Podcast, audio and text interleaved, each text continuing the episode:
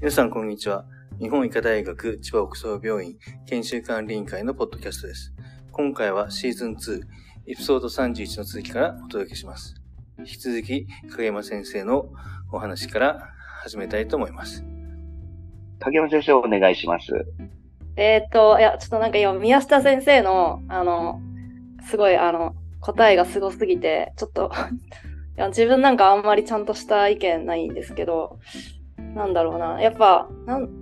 まだまあちょっとな、麻酔科の方行ってないんで、まあ、内科とかになっちゃうんですけど、やっぱりなんか、ま、宮下先生が最初の方に言ってたように、こうなんかかなり、なんだろうな、なんか医者の雑用が少ない印象はあります。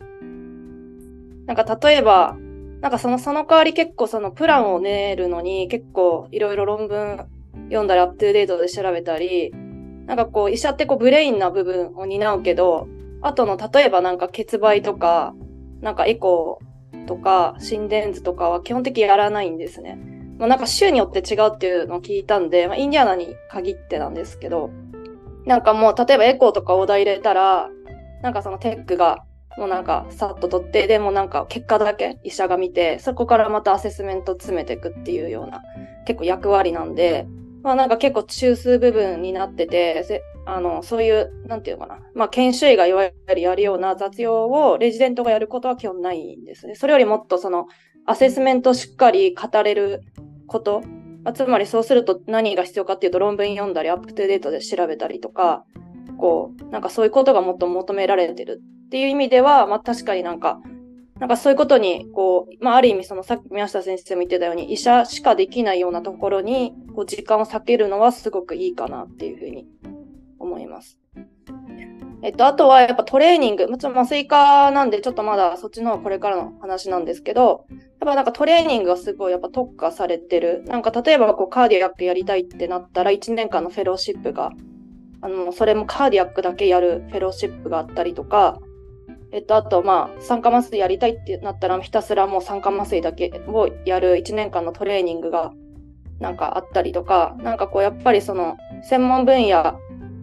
がしっかりこう特化されてて、それを、に集中できるトレーニングのコースがあるのは、やっぱなんかアメリカならではなのかなっていうふうに思います。で、えっと、まあ、欠点は、まあ、もう本当に、まあ、長所と短所すごいここリンクするんですけど、やっぱ結構特化してるんで、ドクターが。もうなんかその結構日本ってジェネラルで見れるじゃないですかみんな。例えばなんかもちろん LINE も入れ、あの、入れられるし、で、アメリカの人は多分 LINE 入れられないんです。で、なんか前、あの、移管をなんか必要だけどナースもやってくれない、誰もやってくれない、麻酔科も断られるみたいな症例なんかの患者がいて、で、私たち内科で見てる患者だったんですけど、で、なんか内科の医者も困っちゃって、移管なんて入れられないんですよ。もうやってないから。で、なんか、そういえば、あつこ麻酔科で日本で働いてたよね、みたいな感じになって、あ、うんって言って、いかん、いかんって入れられるみたいな。え、なんかそんな、いかんってそんなすごいのものなのみたいな。やっぱ別に入れられるよって何件も入れてたし、みたいな。で、なんか入れたらもう全員から拍手されるみたいな。そのレベルで、みんなすごいもう専門が偏ってるんで、あの、まあ、その、ジェネラルにこう、いろいろなんか何でもできるって感じではないので、だからなんかそういう意味では、うん、なんていうのかな。そこがやっぱ欠点になってくるのかなっていうふうには思います。まあそこは結構短所とね、長所が、まあ、リンクしてるとこで。ただなんかそう自分が例えば患者の立場で、こうなんか医療にかかるときに、じゃあどうかっていうと、まあ私は個人的にはもうなんかそれだけ専門でやってる人にやってもらいたいかなっていうのはちょっと思います。なんか、はい。そこら辺どう思いますか？患者の立場で、ジェネラルに、たまにカーディアックやってる人にかけてもらいたいか、もうカーディアックをもうもう何十年もやってる人にやってもらいたいかってなると、やっぱ私はアメリカみたいな、やっぱトレーニングそこに集中してる医者に見てもらいたいかなっていうのは。ああ。いや、はい。俺それに関して2点あって、まあ一つは確かに専門化しすぎてるっていうのは本当にその通りで、それでなんか、あの、横断的なことができないなって感じることはあって、例えば ER とかもそうじゃないですか。あの、に、日本だと本当に病棟まであって、なんかその蘇生から管理までやるけど、こっちってトリアージして、あとは内科の病棟とか、他病棟にこう割り振るのが仕事で、なんかすごいやるせない気持ちになるみたいな。循環器とかもそうで、カテの人はずっとカテやっててとか、そういうのを感じるとこあるで、それを、な、どっちがいいのかなっていうのもありますよね。確かに。うんだからなんか、で日本のあれですよね、孤島のなんかドクターコトーっていないんですよ、多分アメリカって。うんいないいない。何でもできちゃうみたいな。なんか、もう下手するとレントゲンとかも読めない医者いるんで、も読めないね。う、はい。多分そこまあでも、難しいと思うんですよ。だからい、なんかその、ただその医者のレベルとしてどうかっていうと分かんなくて、でもやっぱ横断的にやっちゃうと深みが足んなくなるっていうのは絶対あると思うしなんかいいところでバランスを取れないかなって思うことはよくありますよね。ん。で、自分が患者になった時は本当に難しくて、なんかアメリカってシフト制だから、うんうん。その入院とか、だから日曜から月曜になった瞬間にまた新しい人にナイスと見ちみたいな感じになって、えっと、みたいな、あなたはどんな病気なんだっけみたいな、なんかよくわかんない人が来るじゃないですか。なんか、本当にワンワンポイントで終わる、なんか心臓の手術とか、なんか、手術とかだったら、確かに超専門家に見てもらいたいけれども、なんかこう、病気と共に生きていく系のものは、どっちかっていうと、俺は日本の方がなんか、いいのああ、っていう。確かに。なんか宮下先生が言った通りに、なんかこう、なんていうのかな。なんか日本ってこう、なんかその、なんていう、担当医生、なんかグループでも結構担当医感があって、一人のスタッフの偉い先生が結構患者を最後まで見切るみたいな。多分ちょっとな感じが、印象があるんですけど、ちょっと遠い昔なんで間違ってたらちょっと訂正してもらいたいんですけど、こう、で、なんか退院して、こう、なんかプレゼントもらってお花もらったりとかして、いや、よく頑張ってね、みたいな。アメリカって、なんか本当に1週間ごととかにスタッフも変わるし、まあその下のレジデントとかも結構なんか流動的に変わってくんで、もうなんか本当にないんですね。そういう最初から最後まで見るみたいなのが。なんかそこは確かに、なんていうのかな。なんていうんですかね。なんか、なんか日本の方がいいのかなっていうのはあります。なんか、ちょっとなんか、犠牲の、主治医性は犠牲の上で成り立ってる部分もあるから、そうそうそうそう非常にこう難しい部分もあって、やっぱいろいろ問題になってますよね。医者のライフスタイルを考えると、ちょっとアメリカの方がいいのかなと思うけど。そうですね。うんただそうですね。いや、ありがとうございます。もうだいぶ深みのある話でですね。あの、先生方お二人とも共通しているのは、やはり日本でですね、あの、まあ、日本の大学を卒業して、やはり日本の研修、まあ、2年間過ごされた後ですよね。影山先生は、あの、キャリアも日本でのキャリアも、はいあの、長かったわけですけども、やはりそういう、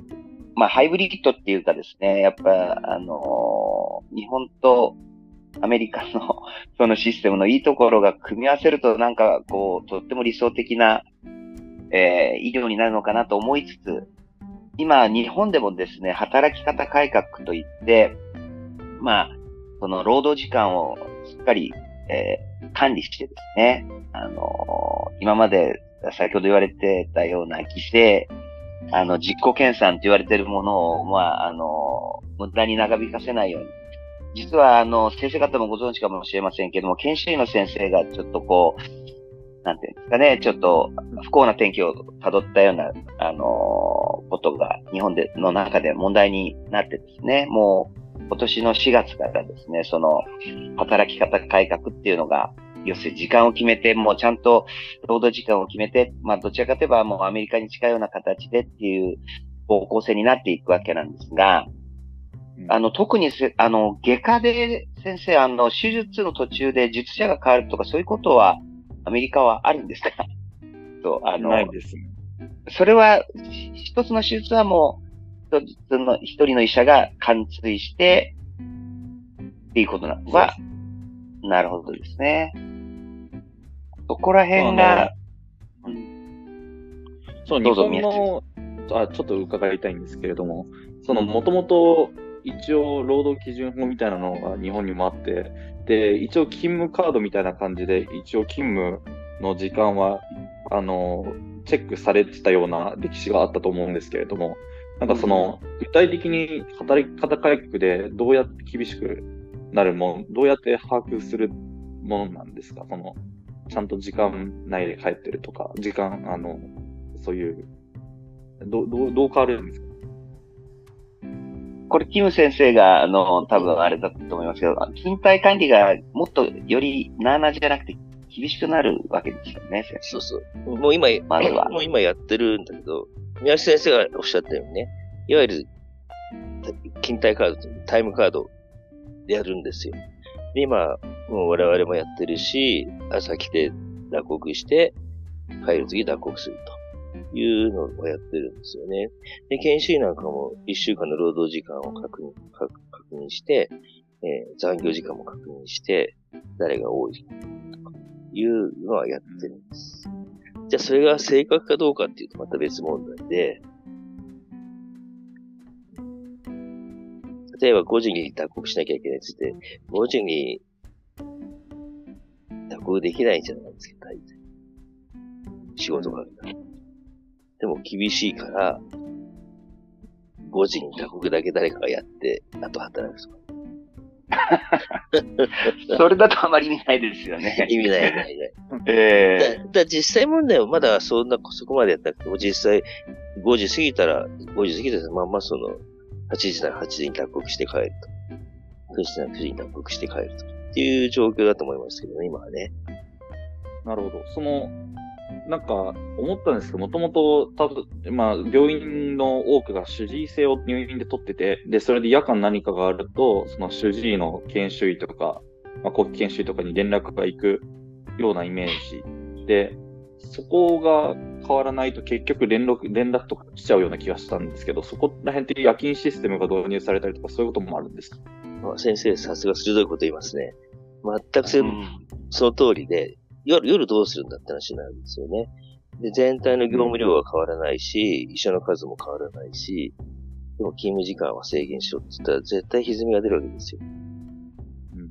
うん。そうすると、じゃあ、で解決策として何があるかっていうと、今、宿日直許可っていう制度があって、で、一定の条要件を満たせば、宿日直の時間帯は、えーカウントしませんよ、みたいな。制度があるんですよ。もちろん、それは、もちろん、宿日の直許可したって、その時間は全然、実質的な勤務時間短いですよね。じゃあ、あの、労働時間としては、カウントしませんよ、みたいな制度だったかな。ちょっと詳細は忘れちゃったけれども、宿日直許可を取ることによって、その病院では、えーちょっと、ゆるく、ゆるくっていうか、あまりその、厳しく、時間管理は、勤務時間の管理はそん。なに厳しくない。いう感じがないん。ですよ。ただ実質的には、どっかしらで誰か犠牲を強いられるっていうのは変わらないん。ですよ。現状。うん。だ先生で、さっきその、宮下先生も影山先生もちょっとおっしゃってましたけど、例えば家庭だったら、針刺すとこから医者はやるとかね、医者しかできないことを医者がやるっていうのがあったけども、それは日本で言うと、本来はた今タスクシフトって進められてますけども、本来はそういう方向に来るべきだと思うんですね。要するに、もう、や、医者が注、注力したいところだけに注力できるようなシステムを作ると。でも今のタスクシ、日本のタスクシフトってちょっと微妙で、そういう役割分担を明確にして、っていうよりも、なんかこう、医者がやっていくこともできますから、私やりますみたいな。中途半端な。あれって。はい多分制度を作ってる人たちはそういうことを考えてるんだろうけども、現場に降りてくると、だんだん話がちょっとずれてくるという感じがするんだよね。でこの前も、その厚労省とか、文科省の人たちが話してるのを聞いたんだけど、働き方変えるとかね。その人たちが目指していくことと、現場がやっていくことと、ちょっとズレがある。ああ。話を聞いてて、文科省、文例えば文科省の人は日本の研究レベルを上げるために、論文に、研究に避ける時間を増やさなきゃいけないと思ってます。というような話をしてるんだけど、今まではそんなこと全然考えてないのね。労働時間減らそうとかね。だから、その、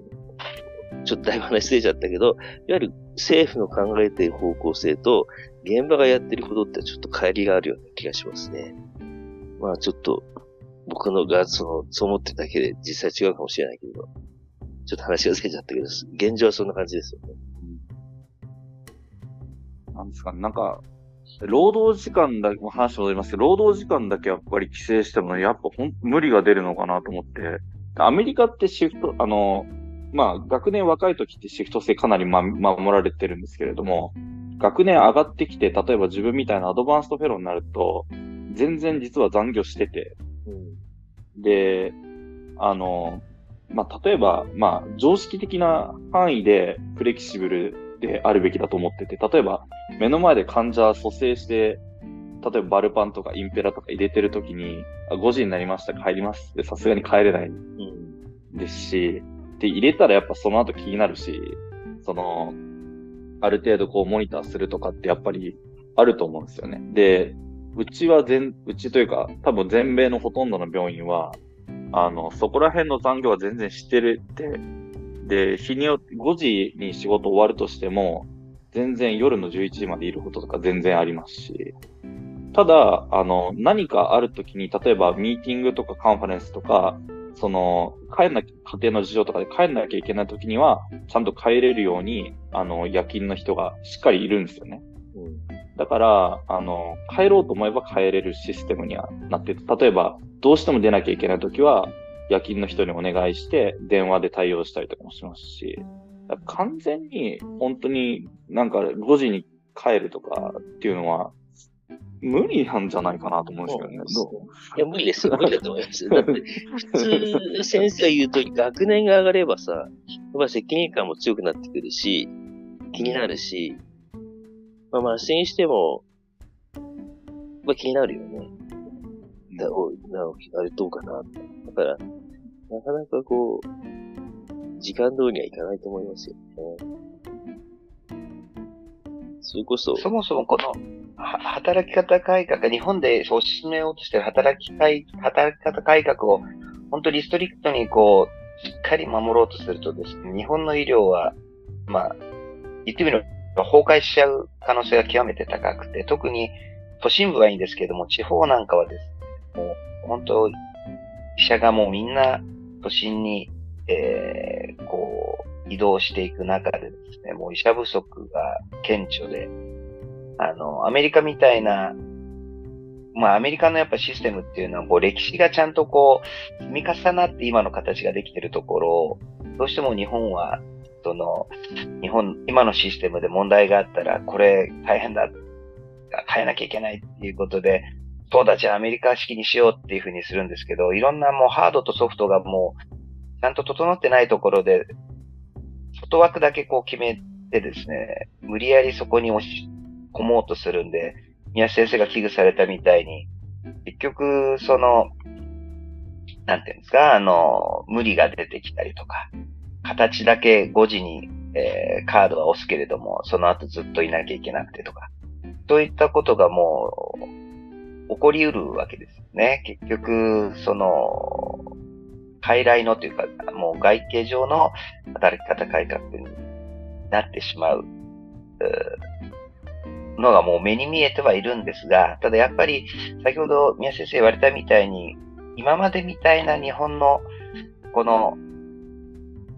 自己犠牲だけ、でも本当に先ほど言ったみたいに家に本当は帰らなきゃいけないんだけども帰れない。あるいはもう他の先生はこれはお前の患者だろって言って、こう引き継ぎもできない。まあそういったようなシステムは、徐々にでもですね、ゆっくりでもいいから変えていく、こういう働き方を変えていかなきゃいけないっていうところは、えー、 agree なんですけれども、どうしても、やっぱり、無理がありますよね。今、急にその、先生が言われるみたいに厚生労働省が目指してるところに、いきなりじゃあ4月からっていうのは。なんか、すいません。ちょっと話論点違ったら申し訳ないんですけど、多分、なんかその今アメリカのその、まあもちろんその宮下先生言ったように、あの結構やっぱ上になればなるほど、結構あの時間外に働いてるんですね。まあスリカの人とかも。えっ、ー、と、ただ、その、何ですかね。その、もしも、その、例えば少なくとも研修医とかだけでも、その、まあ、あの、アメリカの結構インターンって守、時間は守られてるんで、もしも日本で、その、研修医だけでもそういうふうに、ちゃんと5時になったら帰れるとか、いうふうにするために、まあ、何がまず必要なのかなって考えてたんですけど、多分なんか圧倒的に、まず、その、まず制度自体を変える。例えば、あの、例えばっていうか、あの、ナイトシフトが夜勤制にしない限りは無理だと思うんですね。結局日勤で働いてた人たちがそのまま当直するみたいな形になっちゃうんで、もう5時で日勤が終わったら夜勤が入ってくるってまずシステムを、えっと、作ること。あともう一つは、えっと、圧倒的になんかアメリカって、こうなんか医者と看護師だけじゃなくて、なんか RT、なんかレスペレタルセラピスト、なんかその人工呼吸器だけ専門にいじる人とか、あと、あの、PA、えっと、フィジシャンアシスタントとか、なんかそういうなんか医者と看護師にくくれない、なんかすごい多いんですね。なんか、いい他にも多分いっぱいいると思うんですけど、えっと、なんかそういうような、その、なんて言うんですかね。その医者だけと看護師だけで賄えないような細かいところをやってくれる、そういう多職種みたいな制度を導入しない限りは、その、今のマンパワーで単純にこう時間だけをだけこう早く帰れるようにしようってなると結局なんかそのさっき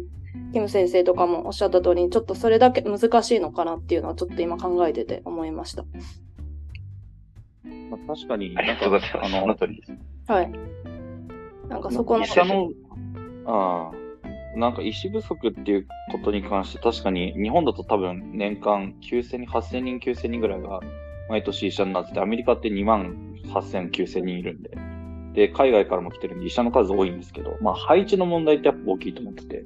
その、日本の場合、あの、おそらく各施設にとでか取れるフェローとかレジデントの人数が、あの、曖昧で、ポジションがめちゃくちゃあって、で、結局、あの、偏っちゃうっていうのがあって、ちゃんと分散してないんですよ。アメリカの場合、その、各病院のポジションが決まって、最低限決まってるので、全国散らばる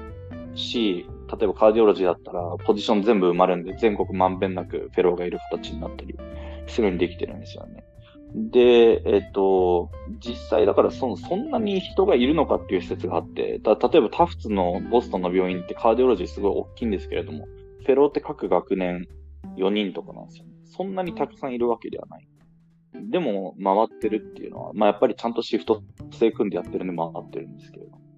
だそれが、なその、偏在、医者の偏在っていうのがあるのかなと思ったのが一つと、まああと、影山先生おっしゃったように、あの、アメリカと physician assistant と nurse practitioner っていうのが、アメリカの医療を支えてて、 physician assistant を undergrad やった後に1年2年専門をやることで慣れて、で、卒業とともにもう実地で働けて、で、医者の管理下で一応働かなきゃいけないんですけれども、まあ、あの、マンパワーとして働くことができるし、 nurse practitioner のナースやった後に専門2年、2、3年なんですけれども、彼らは独立して医療できて、で、田舎とかに行くとクリニックは大体 nurse practitioner だけっていうあの、ことになってて、日本だとナースプラクティショナー一応導入されてるんですけど、多分医者の既得権益がかなり大きくて、なかなか広まってないっていう状況があって、だから、まあ、絶対的な、あの、数の解決としては、やっぱり、そういった準医師的な仕事の人を作ったりとか、あとは、まあ、看護師のできる範囲をもっと増やすとか、そうですよね。リスピラティセラピストもおっしゃってたけど、ぱり本当に医者がやらなきゃいけないのかっていうのは、やっぱか、なんか考えていろいろ変えていかないといけないのかなっていう感想を持ちました。まあ、ただちょっと日本に久しくいないんで、今、今喋った後に、いや、なんか、したような感じのことを言ってしまったなって今、反省しました。いやいやいや。麻酔科だったら、例えばなんかし、あの、あの CRNA っていうなんか麻酔ナースみたいな、まあその人たちも麻酔のトレーニングを終えてて、普通に麻酔も、あの、エピもできるし、スパイナルも入れられるしみたいなバンバンやる人たちなんですけど、医者ではないんですね。看護師なんですね。なんかだからそういうのを、なんか特に今日本麻酔科結構不足してるって、あれ合ってますか？この情報。不足してますよね。不足でも偏在だよね。ああ、そうですね。だからなんか、まあその、地方とかの病院だとそういうのを入れてった方が、なんかやっぱりマンパワー的な意味では解決でき、マンパワーを解決して、その働く時間っていう意味で、こう短縮していくっていうのが、なんか、なんですかね。アメリカと比べた場合、そこがちょっと大きな、なんか違いなのかなっていうのは思いました。ありがとうございます。あれですよね、キム先生。あの、日本は、なぜか、あの、既得権益、先ほど宮先生言われましたけども、その医者の既得権益っていうのがとっても大きくて、その、しかもその意見がですね、その、やっぱり政治と絡んできますから、医師会とか、対あんまりその大学病院とかそういうところで働いてない開業医の先生とかがその、あの NP だとかそういったものに反対してたりとか、非常にこう、我々としてはもう、なんて言うんでしょうか、フロントラインっていうところは、その、急性期のフロントラインで働いているところとしては、まあ、猫の手も借りたい。要するにタスクシフトをどんどんどんどんしていきたいところがですね、なかなかこう、社全体のこう、総意として、こう、国に伝わってないんで、何かそこで歪みが起こってしまうような感じもしますよね。でも、宮先生が言われたことが本当に現実的で、アメリカなんかはやっぱり、こう、肌から見てるととってもリーズナブルなんで、医者のその労働時間を減らすためにはどうしたらいいか。そそれにはこれが必要だ、これが必要だっていうところで、こうトータルでこう改革が行われるところ、日本はなんかもう本当に外枠だけ決められてっていう、その、要するに必要な医者の数だとか、そういったことの把握さえされてないっていうのは本当にどうなっちゃってんだろうとか恥ずかしいばっかりというかですね。それは偏在するよなってなりますよね、それはやっぱり。あとその、既得権益で言うとね、例えばその開業医との先生とか、地方のその、地方じゃん、まあ、いわゆる中、小規模、中規模の病院でさ、実はそのナーナースプロテクショナーみたい、プラテクショナーみたいなことやってる人はいっぱいいるわけだよね。うん。そうですね。そうです。あの、鈎引きやってたりとかするわけですよ。芸能弁、うん、大石さんがね。で、そういうのはいっぱいあるわけで、例えば、大学病院だったら3人4人でやってるオペを、とある病院だったら1人でやって、それを、そうですね。はい。ね、ナースがやってたりするじゃん。それってもう事実上の nurse practitioner じゃん。うん、でそれを、その、例えば、それをじゃあ、 nurse practitioner としての立場を認めて、相応の給与を支払ってっていうのを、を、した方がいいと思うけど、それやるとまさに既得権がくなっちゃう。っていうのが問題として一つあるよね。あとは医者の偏在って言えば、麻酔科で言えばさ、例えば週に1、2回しか手術しない病院に常勤医がいるんですか常勤の麻酔科医がね。1日を1件しかオペしないのに、そういう麻酔科医1人配置していいんですかね。そういうのが、やっぱあるよね。あと、制度として、千葉県枠だったじゃん、県県枠。ね、あれですよね、はい、で、制度としては、その、地域の医療課長のところに医者を配置するために、そういう制度を作ってあって、あなたはここで、何々県で、えー、給与、奨学金を渡すので、その分、その県で、えー、働いてくださいと。その地域で働いてくださいっていう制度があるんだけど、今回もさ、我々のところ、まあ、医局から一人、そこに行くんだけども、そ、そっちの方が医者が増えているんだよね、麻酔科医。我々のところに、そうなんですか。だ。だから、本末転倒でさ、勘弁してくださいよっていうのがあるよね。それは、君たちが外見行き過ぎなんじゃないかとかってさ、そういうような突っ込まれ方しちゃうかもしれないけど、それがなくてもきついと思うんだよね。だから、まあ、ちゃんと制度はその都度見直されてないっていうか、制度を作ったらそれをちゃんとやらざるを得ないっていうところはちょっとね、身動きが取りづらいところで。もう少し、うん。だから、まあ、先生方が指摘された問題はもうまさにその通りだと思うけど。ねえ、先生方が戻ってきて大改革してくれると素晴らしいですね。いや、本当ですね。宮下宮下戻って、あの、ここは。影山さんの戻ってこなさそう感すごい。もう、アメリカ大好きですが、もう今もう、ズームでも出てる。ねえ。また先生、こういう機会、キム先生作りたいですね。なんかこう。ぜひ、多分、はい、先生方が良ければ。ぜひ。あとは、どうやったらアメリカ行けるかってもう一回ちょっとね、教えていただきたいですよね。そうですね。アメリカの話ってやっぱりこう、あ、そうなんだっていう話でこう、ね、期待感と憧れが出てくると思うんだけど、じゃあ、そこにどうやったらたどり着けるかっていうのはやっぱりみんな知りたいと思うんだよね。どういった勉強をすればいいのか、どういった準備をするか。ね。ね、そういったことを多分、いわゆるノウハウから教えてもらえるといいですよ。うんこの前ちょっと留学と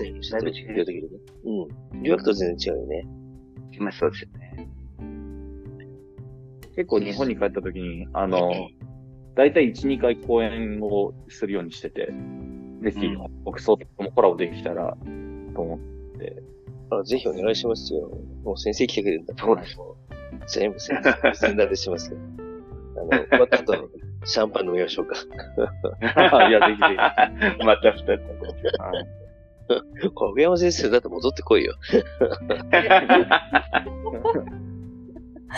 確かに、今もう影山先生にそんなのあったな、ぐらいの感じに。これ録音されてるよ。キム先生編集入るか気をつけて、本当に。本当に気をつら。けて。キム先生の編集が入る。うん編集めんどくさいからしないんだよ、最近。本当編集点考えて話さないとダメだから。わかりました。じゃあ、またお願いできれば嬉しいですね。ぜひ。ありがとうございました。ありがとうございました。本当今日はありがとうございました。本当おありがとう忙しいございましところ。た。お忙しいまところ。たぜひ、えー楽しかったです。えもうー本当いろんな話が聞けてですね。これは定期的にやりたいなと思いました。ありがとうございます。はい。ぜひおまた願ないんか、のゲストとかもはい、呼べればいいですね。えお願いしまそうですね。ぜひ、はいえーよろしくお願いしますよろしく。お願いします。よろしくお願い。ありがとうございました。ありがとうございます。はい、ありがとうございました失礼します。お願いします。